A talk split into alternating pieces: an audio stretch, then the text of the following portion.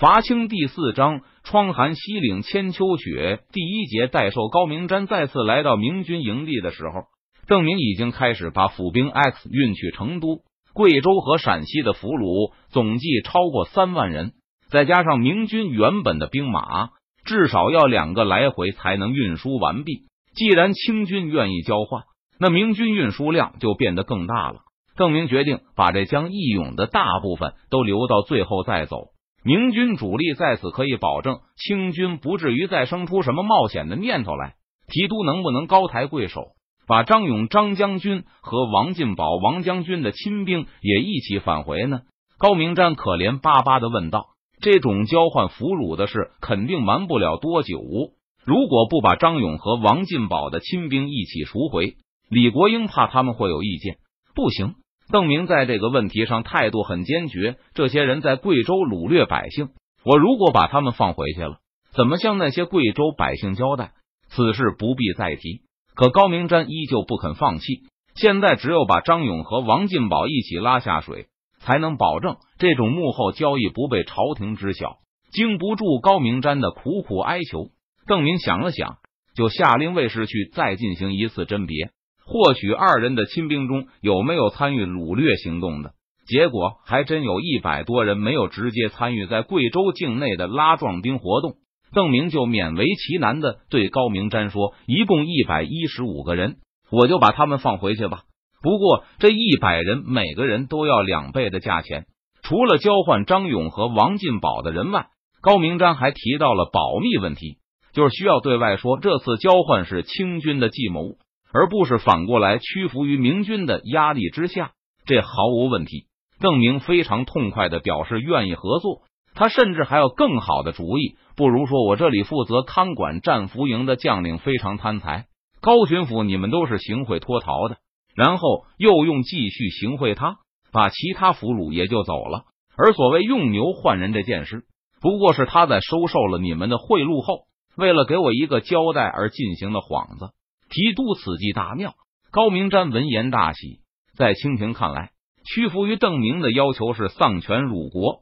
如果说是清军一方主动提出的交换，虽然好一些，但也有资敌的嫌疑。如果按照邓明的最新计划来办，那性质就变得更好了。这是清军一方施展手段，不但挽回了损失，还腐蚀了邓明的高级将领。这件事，邓明环顾了一下营内的几个卫士。就像只派一个人负责，但周开荒、任堂和李兴汉纷纷向后缩，谁也不想出头。而赵天霸更是在邓明看到他的时候明确表示反对。赵千户现在最大的心愿就是扬名立万，让他去充当这个角色。开玩笑，赵天霸美名尚未传遍天下，岂能戴上一个被主做妾的帽子？这是就由卑职来吧。木檀见其他人都躲开了邓明的目光，就主动应承下来。卑职愿意负责这个交换工作。好，邓明当即下令通报全军，由木檀负责管理战俘营工作。这种交换的内幕不需要人人知晓，将来在其他军官面前，木檀可以装模作样的向邓明报告，他想出了一个用牛换人的主意，然后邓明当中表示同意就可以了。高巡抚放心了吧？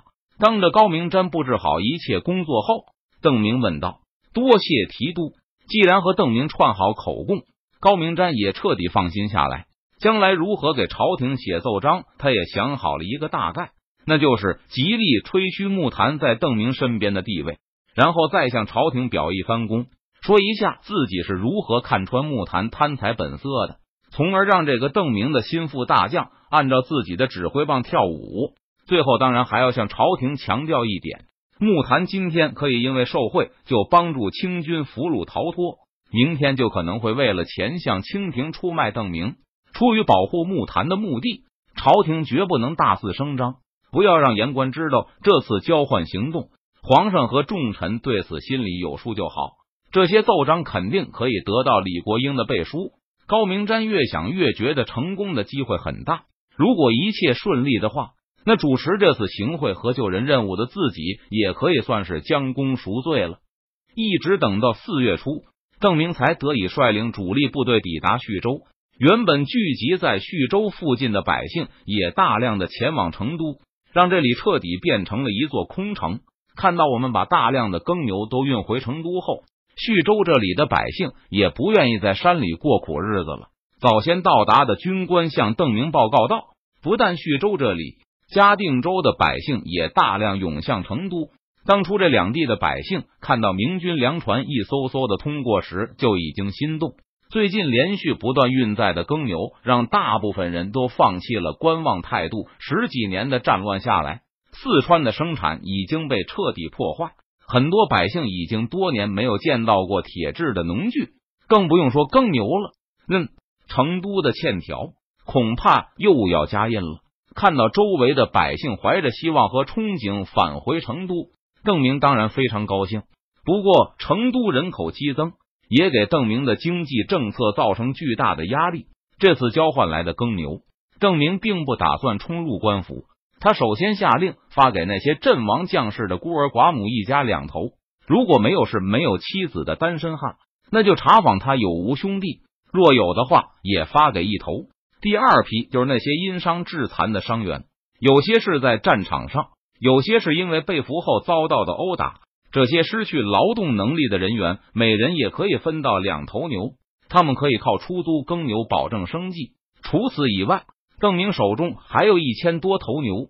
刘敬哥在第一批耕牛抵达后，就给邓明来信，建议由官府来饲养这批耕牛，然后出租给童秀才收取租金，平时就可以穿在各庭长处。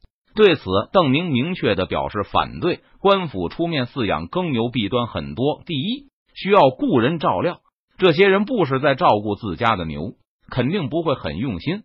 第二，官吏为了多收钱，为了向长官表示自己能干，不会体系耕牛，会他们拼命干活。第三，百姓需要用牛，而牛多在亭里，就可能会有人去行贿亭长。最后，官府为了挣钱，说不定会刁难那些拥有出租耕牛的百姓。关闭出于对官府根深蒂固的不信任。邓明立刻回信给成都府，下令所有的耕牛都要公开拍卖。拍卖的规矩也是邓明亲手制定的。每到了一批牛后，他们就会被牵到春熙路上去，在临时拍卖场里展示给围观人看，然后让大家自由竞价，价高者得。到达叙州后，郑明又接到成都的来信。据刘进哥说，拍卖非常成功。他为了抬高价格，每天只拍卖十头。围观的百姓人山人海，不少人都拼命和邻里借欠条买牛。这家伙郑明看完信后哭笑不得。别看刘进哥还不到二十，但做了几个月的知府后，哄抬物价的手段是越来越熟练了，还真有悟性。看完信后，邓明让赵天霸等人带着大军继续前进，他本人则和运输农具的船只一起先行返回成都。四月十日。邓明返回了成都，袁相和熊兰也跑来刘进哥的衙门拜见。我计划进行一次人口普查，看看现在成都到底有多少百姓了。见到刘进哥后，邓明立刻说出了他的打算。这次回来时，邓明注意到成都已经变得和他离开时大不相同。春熙路上的店铺多了足有一倍。现在成都大概有多少人？刘兄弟心里有个概数吗？刘进哥这些日子的最主要工作就是卖牛，不过对成都的人口倒也心里有数。现在成都最多的当然是川人。成都、剑阁、江油、绵竹的退役府兵有一万八千多。最近从叙州和嘉定州方向涌入成都的百姓高达五万，其中一半是男丁，算起来川籍的男丁有已经四万三千人了。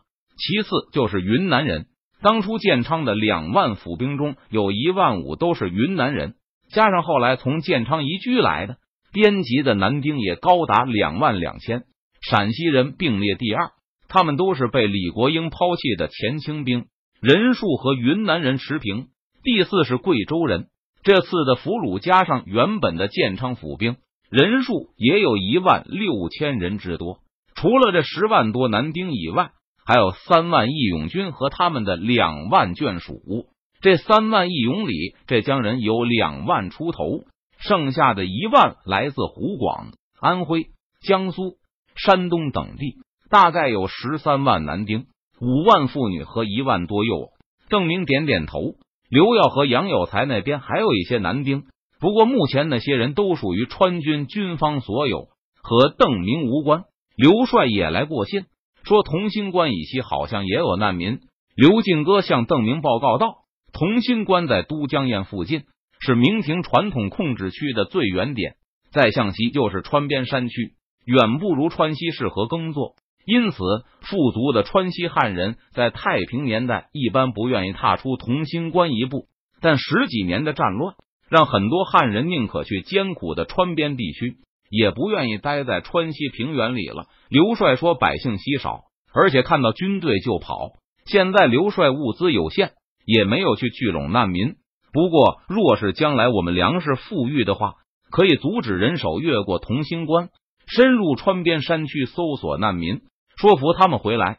正因如此，邓明对刘耀的报告并不感到惊奇。嘉定州的驿站军官也告诉邓明，在峨眉、乐山都还有难民隐藏，只要有足够的粮食，就可以进山搜索。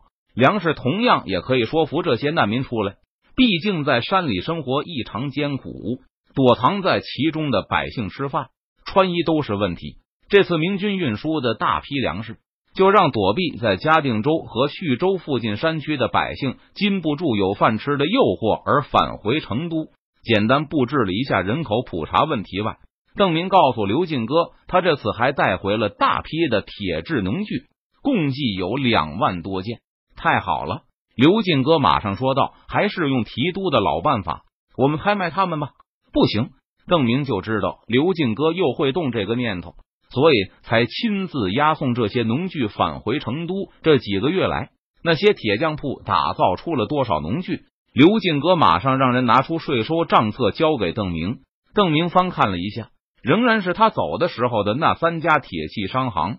这几个月，他们总共只打造出了一千多件农具而已，比我想象的少的太多了。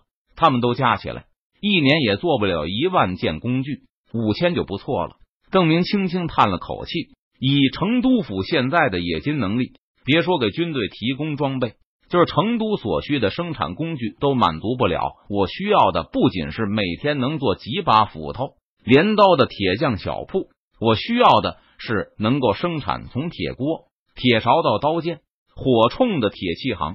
我需要他们每年都要能产出几十万件工具器具，而且我需要他们尽快达到这样的规模。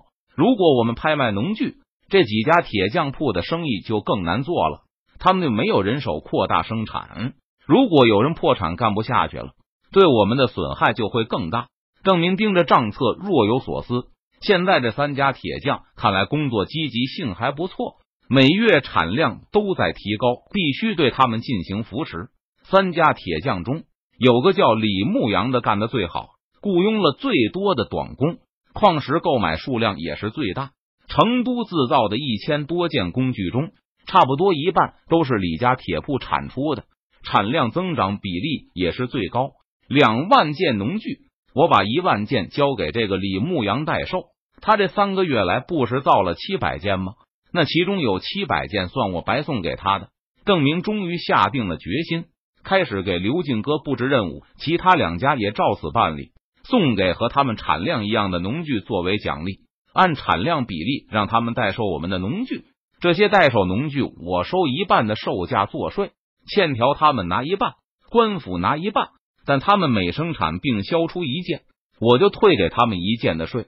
退税截至期限为今年年底。刘进哥和熊兰对视了一眼，小心翼翼的问道：“提督，如果他们在年底前真的造出了两万件，那不就是全部白送给他们了？”我说的是能够销售出去的真东西。不过是的，如果他们能造出来，我就白送给他们这两万件。代售能够让他们尽快赚钱，有欠条，他们就能购买雇佣更多的人手，购买更多的矿石。而只要他们想白拿我的农具，就得尽快把产量提上去。看着有些心疼的刘进哥，邓明笑道：“不记得我说过的话了吗？政府不但要会挣钱，也要会花钱。如果能用这些钱买到成都铁器产量翻两番，受益的是我们。别忘了，我们还在打仗。现在别说造武器，连农具都造不出来。除了铁器以外，马行也是邓明重点扶持项目。不过现在成都马行的规模更加可怜，母马都没有多少匹，估计一年后才可能有马驹诞生。四年之内，我们都不用指望马行能够向我军提供马匹，无论是战马还是玩马，几年之内我们死一匹少一匹，除非去清军那里抢。我们除了要继续供养这些马行外，还要设置奖惩办法。这次缴获的马匹，我打算拨出一百匹，嗯，还是二百匹吧。把二百匹马交给马行代售，分配比例按照他们存马数量算，卖得的欠条暂时都归他们所有。不过都算五年期的贷款，他们可以先拿去改善马厩，购买更多的母马和更好的饲料。五年后我再和他们算账。他们每养大一匹马驹，我就免去他们一匹的欠条，不然就得连本带利的还给我。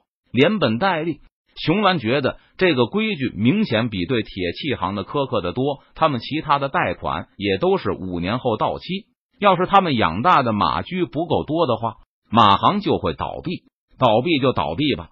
要是这几家马行五年连二百匹马驹都养不出，他们活该倒闭。我也不会再给这种马行投钱了。